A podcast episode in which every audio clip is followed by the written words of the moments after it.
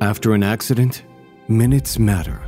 Your words and actions matter even more. You need help, and you need it now. This is David versus Goliath, brought to you by Dolman Law Group Accident Injury Lawyers, a boutique firm with a reputation for going head to head with the insurance company giants and putting people over profits. Hey, I'm Stan Gipe. I'm here with my partner in law, Matt Dolman.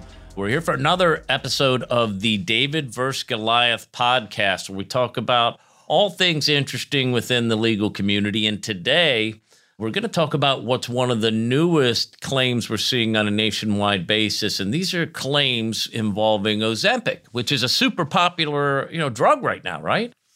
Correct. And good morning, Stan. Good morning to our listeners. So, yeah, Ozempic is it's, it's taken off over the last couple years. Originally designed for uh, individuals with type two diabetes to control insulin levels, glucose levels, but uh, where it's really taken off and um, it's grown exponentially over the last two three years is based on um, I wouldn't call it a fad. It's a mainstream off-label use for weight loss. So it's being prescribed by physicians and medical professionals for for weight loss, for obesity, and we don't know enough about this drug just yet but what we're hearing is there's been so many adverse event reports of all sorts of issues, but namely gastroparesis, which is uh, it's a long word, but that, what it means is stomach paralysis. It means that the your the lining and the muscles and nerves within your intestines are so weak they can't push along the food. Ozempic and other um, GLP-1 drugs, what their the goal is is to slow down your digestive tract and to make you feel full and satiated for a longer period of time, so you eat less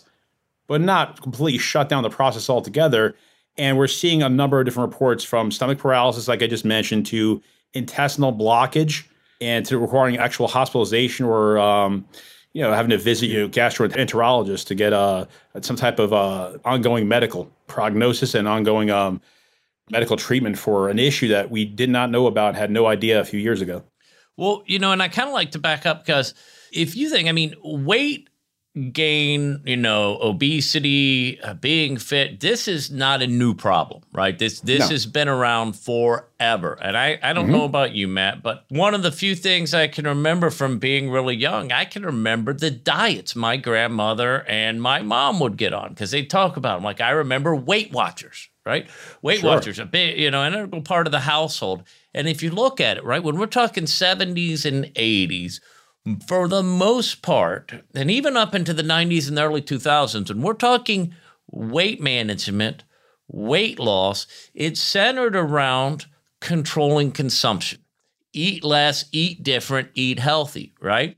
Your side yeah. effects from going on a Weight Watchers diet and then coming off is your weight may rebound, right? You might have to eat some food you really don't like the taste of, but you're not changing the way the body works as much. You're not trying to really deal with the plumbing and things like that. As medicine has advanced, we're starting to get away from the unpleasant side of the diet because no one likes to eat. No one likes to eat that crap. Okay, if diet food tasted good, we wouldn't have non-diet food because no one would eat it. Okay, that's you know, it tastes it's, like crap. It's the hallmark of Western nations is overconsumption of bad foods. Now that means that there's a way to eat healthy, right? But it's hard. Mm-hmm. But the, the, stuff you get in these, you know, Weight Watchers frozen meals, they're crap. Okay, they they taste like crap. They might be healthy, but they, you know. So now they're they're got these diets where you, you can continue to eat all this stuff you love. We'll just change the way the body works and the way the body deals with it to get rid of what they would call one of the least marketable sides of a diet drug. Right. Well, I can speak from firsthand experience. You know, when I had foot surgery, you know, my trials and tribulations. My, I've had three foot surgeries in the last uh, four years, and after my second, third foot surgery, I took Ozempic for a period of time. The reason being is I was going to be living a sedentary lifestyle, was just sitting around, and I didn't want to put on weight. And whether it was a smart idea or not, we can talk about that as well. I took uh, Ozempic, also known as semaglutide, and took that for um, at least four months. The first time, about six, seven months the second time, and I can tell you from firsthand experience, I didn't want to eat. The wife would make brownies for my four year old, and I would not touch it. And I would not even look at it. I always felt full. I would eat much smaller portions, and uh, especially in the very beginning, it's you start to level out a little bit after taking it for a while, and you have to increase your dosage. Your body starts getting used to it, just like any medication or drug. But you really, it, it starts to curb your appetite, and you notice it right away, and it's significant. And all it is, is a little tiny prick to your stomach. It's a subcutaneous injection it's not something that's very difficult. Anyone could do it. But the problem is what we don't know of. And that's what's the scary part of using medication, especially prescription medications for off label uses that have not been studied. Exactly. And then let's talk about Ozempic itself. Uh, if you look at Ozempic, right, you're going to see. And I want to be clear before we even get started that this is not just Ozempic. It's Ozempic, Wegovy, which by the way are the same thing. Wegovy is just a weight loss version of Ozempic that's marketed solely for obesity or to lose weight, whereas Ozempic is used off label to lose weight. And there's also Mounjaro. Ozempic and Wegovy are uh, the, their manufacturers Novo Nordisk, and that's the biggest company in Europe. They have become a humongous, humongous company over the last three years. Their market share is incredible. Eli Lilly, which is a, obviously a huge pharmaceutical giant, is the creator and manufacturer of uh. To be clear, this isn't research Matt and I have gone out and done. We've not, you know, gone this. What we're talking about are allegations of stuff you can find in the research that's been published out there, and what's slowly starting to come to light. If you look at the news on Ozempic right now, you're going to find two things. One, its use in weight loss and people decrying it as the next miracle drug and the way it changes obesity in America. And number two, it is so expensive, right? When I saw something the other day, it's so expensive. And when it's rolled out, approximately 10% of Americans would qualify for it.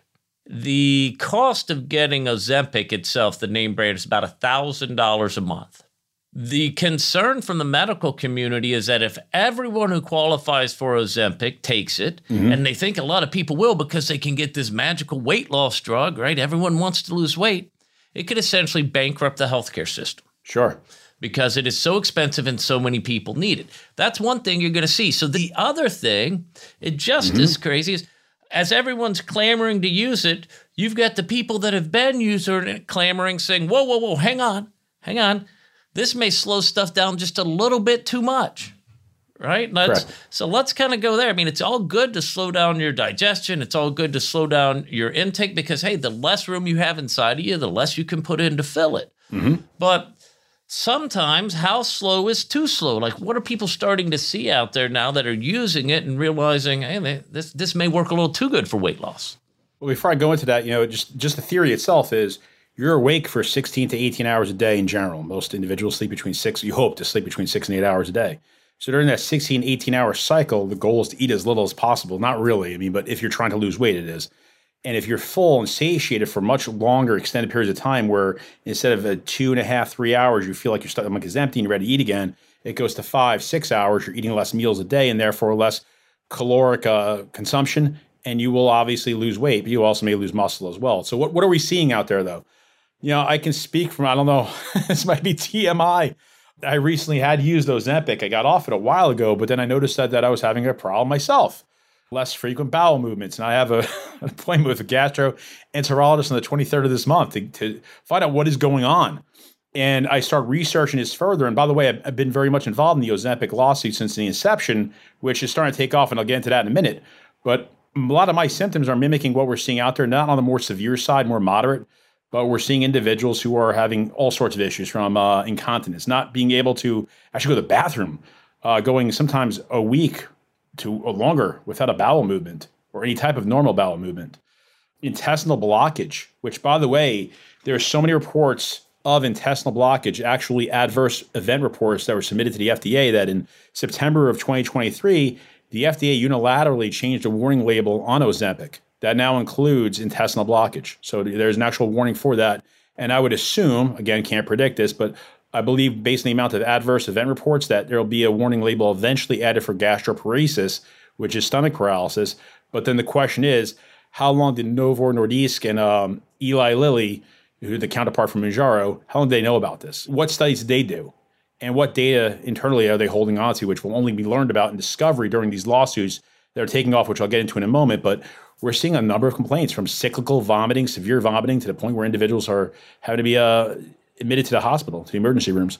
Now, from my standpoint, okay, and, and I am not a researcher, I don't run clinical trials, right? But this to me seems like one of the ones that should have very easily been picked up, mm-hmm. right? Okay. If you're taking a drug and there's some subtle change to your body, it may take a while for people to report them, to report them in, in studies for these things to show up, okay? Constipation's pretty easy to identify Mm-hmm. And it's not something that's delayed. Like if you're constipated, you know it, it happens quick and it's there, right? It's easy for sure. someone to report they're experiencing constipation, right? They're experiencing vomiting. So with the number of people that are experiencing these symptoms, okay, on a nationwide rollout, Correct. and the number of cases that have come up for the FDA to unilaterally do this, you kind of wonder how did this not cross the screen of these companies as they're looking at it? You know, this has to be one of the self reported things people were saying when they were taking the drug. How is it only now that we're seeing all this?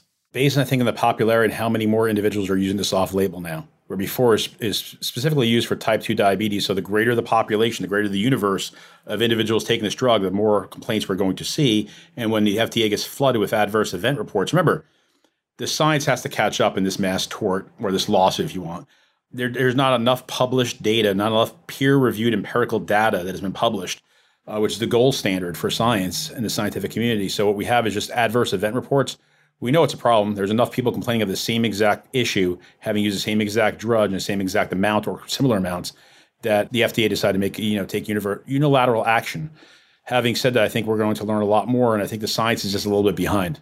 Let me ask, and I don't know if you know the answer to this because I don't, but sure. when we're talking off-label use of Wegovy, uh, you know, Mounjaro. Not Wegovy. Wegovy is strictly for well, uh, weight loss, where Ozempic is the same formula, where Ozempic, that's that's a sister of Ozempic created by the same manufacturer, Novo Nordisk, where um, Ozempic is created for type 2 diabetes. It's used off label for weight loss. Do, do, we know, are the dosages the same? Like, are we talking it's a higher dosage for weight loss versus diabetic use? Is it this? A little bit higher. And what they do is they start to bring you up. So in the beginning, like you'll take maybe 2.5 milligrams to 5, then eventually 7.5 and 10. They'll start weaning you on and weaning you off of it as well and I'll tell you, there's nothing wrong, let's say, with off, off-label use. This you'd be amazed, and I think we all know kind of the story of this. The drugs come around, and just because you find a second use for a drug and it's not the intended purpose doesn't mean it's bad. Doesn't mean you you know it shouldn't no. be used for it. And I will tell you the one that I think is most common, most popular is Viagra. Right? You remember how they found Viagra and, and what it worked for? It was originally used to treat heart patients. They were trying it on heart mm-hmm. patients, all right? and they're giving these heart patients in their 60s, 70s, and 80s this Viagra, right? And what they're noticing is they're suddenly getting excited when the young nurses come into the room. And this hadn't yeah. happened in years. It's a vasodilator. Yeah. Sure. So all of a sudden, these guys are like, whoa, look at this. Uh, you know, and, and okay, so how many people now do you know that take Viagra for heart conditions? None, right? The use of Viagra for heart condition is dwarfed by the use of Viagra for, you know, male ED problems. So I wonder if they even prescribe uh, Viagra anymore for heart conditions. I, I don't know that. Well, I, I, don't know, but it's it's interesting because you know that's the use. That's the use. We all know of it. It's off label. Doesn't mean it's bad, but nope. right now this is new. Like Ozempic, how long? Like, it's just two years or so. We've been really hearing about this for weight loss, right? I would have to look more into when it first became, you know, yeah, last two years when we first started seeing it marketed and we started seeing clinics pop up that have very similar, not quite Ozempic, but um, semaglutide, which is the active ingredient, injections. And they're offering these all over the place. I started seeing these pop up over the last 18 months to two years. How long has Ozempic been, you know, used by physicians to treat obesity or for weight loss or prescribed for such? I can't answer that question, but I would imagine it's been the last two, two and a half years. That's when I started seeing it. That's when I started seeing people talk about that, started seeing it come across as sort of the numerical weight loss drug. And well, Hollywood accepted it. You know, all these actors and actresses had to get in shape quickly for their roles, started utilizing it. And you see it like in Us Weekly and People Magazine that so and so lost 30 pounds in three weeks to get ready for their role or four weeks using Ozempic. And then the rest of the population suddenly said, oh, huh there's an off-label drug out there. It doesn't really cause much in the way of side effects. It's very easy to use. It's just simple injection to the belly every you know once a week with an insulin needle. Why shouldn't I try that? All I have to do is pinch a drop of fat and do it. It's really simple. I mean, I did it, and an idiot can do it. I mean, I could script wet dream. If I'm able to do it, anyone can. But we didn't realize what the problems are. Let's say people are taking Wegovy. Someone's taking using Ozempic off-label you're expecting it to slow down you know, your metabolism, slow down everything, correct? Correct. How is it people identify when it's become too slow, like when it becomes a problem? Yeah, you know, I always say your body is your best indicia. And again, even like the Mayo Clinic, and I'm looking online at the Cleveland Clinic, there's not enough information out there about what to spot because the adverse event reports are all over the place of different issues. But one common theme, though, is either intestinal blockage or gastroparesis. And how you identify that is do you normally, are you regular? Do you go to the bathroom every single day? Do you number two? Does it suddenly go down into once or twice a week? Are you pushing up pebbles where it used to be a lot more? I hate to discuss this, maybe too, too much information for listeners, but that's the truth. You'll notice it by your regular bowel movements. You'll notice it by the pain in your stomach. You're having severe pain in your stomach that wasn't there beforehand. Intense amounts of gas that's not moving through your intestinal tract. That is could be a sign. Are you having you're suddenly vomiting in excessive amounts? Have you been hospitalized as a result? Have you had to go to an urgent care clinic or have to see a physician? We'd love to hear from you. Those are individuals who have an issue, we believe, as a result of using Ozempic, Mounjaro, Wegovy, or semaglutide injections in general. There are people who this works so well they're it actually ends up like like stopping not just slowing down but there's actually been cases reported where Ozempic or Wegovy have allegedly led to literally like someone's metabolism actually stopping and and like balls of waste being not moving through the stomachs at all is that correct yeah just rotting in your intestines so it's your metabolism itself doesn't necessarily stop it's the intestinal tract cannot move the food along anymore because your nerves and muscles are so weak or dead. And the scientific community believes that it causes this. But to show you the mechanism and how that actually occurs, those studies are still being, you know, undergone at the university level. Uh, I know of two studies right now that are being conducted, but until we have published peer-reviewed data, we can not necessarily say what is it that causes it. We know the drug causes it. There's correlation. We believe that we're going to eventually be able to prove causation, but not enough scientific data is out there, or at least published data, to show you the mechanism of why that is. There's just theories of why that is, and it's weakened nerves and weakened muscles in the intestinal tract. And yeah, that will require surgical intervention. If it gets to the point where it completely stops, you have food literally rotting in your intestines. Yeah, they have to go in there and remove it. That's a scary. Aside from that, I think you know the the body is built right. You take stuff in. There's certain components of whatever you eat that your body uses and breaks down and you know uses to sustain life, build muscle, etc. Then mm-hmm. there's components of those food which are waste components that your body typically expels. We don't need to go into the graphic details, but we all understand, right? This is waste. This is stuff your body's not using. Your body is meant to expel this, right? So correct. When you retain waste products, I don't want to say it makes your body more toxic, but there is certainly an effect people can feel from the body retaining waste. And these are, you know, and if you want to go, there's a whole series of literature out there as it relates to a lot of people, let's say paralysis, people on long term hardcore painkiller use that can cause constipation and problems where it's not just the fact that the waste isn't moving, it's the fact that the waste is in their body and causing a number of different issues. But before you even get to the waste, though, this actually has a cataclysmic reaction. It, your body's also just not breaking down the food at all. So you're not getting the nutrients out of the food either, which causes a whole host of uh, health issues. You're basically starving yourself. You're not getting any of the benefits from the food either. That's how bad it can get when people are showing up, has this actually gotten to the point where people have had to have surgeries to repair this? Correct. There have been adverse event reports of individuals needing surgical intervention. Yes. And we get into a ton of different things that can cause this, but there's been a history, okay, of people mm-hmm. who have used laxatives and misused laxatives for weight loss purposes. Yes. Right? Well, now mm-hmm. you get on Ozempic, Wegovy, and people don't go to the restroom. They start relying on laxative products as well do the laxative products actually solve any of the things that are going on with the Ozempic or Wegovy, or do we know that? I'm going to stay out of uh, areas that are outside my depth of knowledge, being honest with you. Mm-hmm. I know, yeah, anecdotally, that you're not supposed to be using laxatives for too long of an extended period of time. It can cause all sorts of other issues.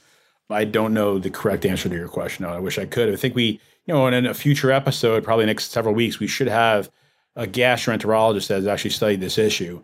And I know a few that have been already retained by plaintiffs' counsel. So I'm going to update you now on the status of the lawsuits. There's been a few lawsuits that were filed originally in uh, September and a bunch more in October. We now have about 60 of these lawsuits that have been filed in federal district courts throughout the nation. Leading the forefront of this is uh, one lawsuit was originally brought as the first lawsuit filed in the country in the Western District of Louisiana before Judge James Cain, who recently ruled against Novo Nordisk's motion to dismiss. And we believe, because it's not going to be decided until January 25th, there's a motion from several plaintiff lawyers, namely Paul Pennock from Morgan and Morgan, um, and my good friend Digger Earls from Louisiana, who have uh, filed motions to consolidate all the federal lawsuits in the Western District of Louisiana, which we believe is a very favorable jurisdiction for the plaintiffs. And um, the joint panel multi district litigation meets on January 25th in Santa Barbara, California. And it's more likely than not that it will be one, it will be consolidated into an MDL, meaning multi district litigation. And more likely than not, it will be consolidated before one judge, likely James Cain in the uh, Western District of Louisiana. And I expect this to be the fastest growing mass tort of all time, faster than Lejeune. I will tell you, just to throw this in there, because people that are listening to some are going to be listening, going, oh, this is kind of entertaining. Some are going to be listening, going, holy crap, this hits home. I'm dealing with this right now, and we may not go deep enough into things, but for anyone who wants to stay updated, really, on what's going on, the latest changes in this stuff, the great site to go to is lawsuitlegalnews.com. That literally will update, keep people in the loop. So even if they're not saying, hey, I've got a claim right now, not ready to pull the trigger, get on there, watch the updates. You can see what's going on and, and kind of follow the developments of the litigation involving Ozempic and Wegovy because these things change on a daily basis almost. You know, motions get filed, judges make rulings, studies come out, links are made, and it's amazing just how much is happening on stuff like this that we really don't see behind the scenes. And then what will happen six, seven months once the framework's in place, you start seeing all the commercials come out. Yep. You start seeing the have you done this, had the Camp Lejeune stuff, all these things. I don't know that we're really in the sort of the what I will call the fire hose of information right now. I think things are just being developed. And I would imagine four, five, six months down the road, this is going to be a much bigger topic of news oh, yeah. uh, than it is today Yeah, after January 25th, once they award a jurisdiction, will probably be like the first, second week of February. You'll start to see more advertising for this. By April, May, once this mass tort starts to really take off, after a conference that a ton of mass tort lawyers have called Mass Torts Made Perfect happens out in Vegas, all the vendors will be pushing this to different lawyers as a new um, hot project of the moment. And uh, it basically replaces the other hot project of the last moment or the previous moment, which was uh, Camp Lejeune litigation, which if you were a Marine, you know, a member of the Marine Corps stationed at Camp Lejeune in in, us in in North Carolina, at this point you've retained counsel. I would assume there's very few individuals out there that have not. So I think this is going to take off based on just a sheer number of individuals who use Ozempic off-label or use it as a diabetic medication. This is open to the whole universe of individuals using Ozempic who are having this problem, not just individuals using it for weight loss. So keep that in mind. It's for diabetic patients and for those using it off-label. And if you have this issue as a result of using Ozempic, Mounjaro, Wegovy, we want to talk to you. Now, you brought you mentioned something in your recent answer, uh, the attorneys, and then you mentioned the vendors the vendors are going to be pushing this to the attorneys. So, mm-hmm. for anyone listening, I'll just kind of lay it out there. When you deal with multi district litigation, Camp Lejeune, these mass torts you see advertised on a national basis, there are essentially two vehicles you have to get your case into the court. You're going to call in response to one of these ads, and you're either going to be responding to what we call a vendor or you're going to be responding to an attorney themselves. Mm-hmm. When you respond to an attorney themselves, you've done your research, you've looked up, you've found an attorney, you reach out, okay, you're signing up with that attorney. When you reach out to something that looks like an attorney ad, but actually ends up being a vendor, you're getting an attorney, but you don't know which attorney you're getting. The vendor is sending it out to someone who has paid that vendor to generate leads for them. Not saying it's a bad attorney. Okay, you may get a very good attorney through the vendor, but you're not going to know which attorney you're getting. It's not going to have anything to do with the research you just did. It's not going to have anything to do with what you looked at. You're just getting out there, signing up with someone who's going to send your case to whomever. So if you're really, you know, serious about a specific attorney or worried about the qualifications of the attorney handling the case for you, the safer route, and I tell people this, is always to sign up directly with a law firm handling these cases. Correct. That way, the one you research is the one you get. The person you see is who you're signing up with. Vendors, okay, are not attorneys. They're third party companies that. Yeah, it's whoever's paying them. They advertise to get these cases. Like most of the Lejeune advertisements out there were vendors. and then they sell these leads one at a time to attorneys who pay them. That the guy on the ad that compelled you to call likely has nothing to do with the person who's ultimately handling your case. So not saying it's anything wrong with it. Okay, there's a it's a necessary part of the industry, but for those of you concerned about knowing who's going to handle your case, the only way you can be 100% sure of this is signing up with attorneys themselves as opposed to vendors. 100%.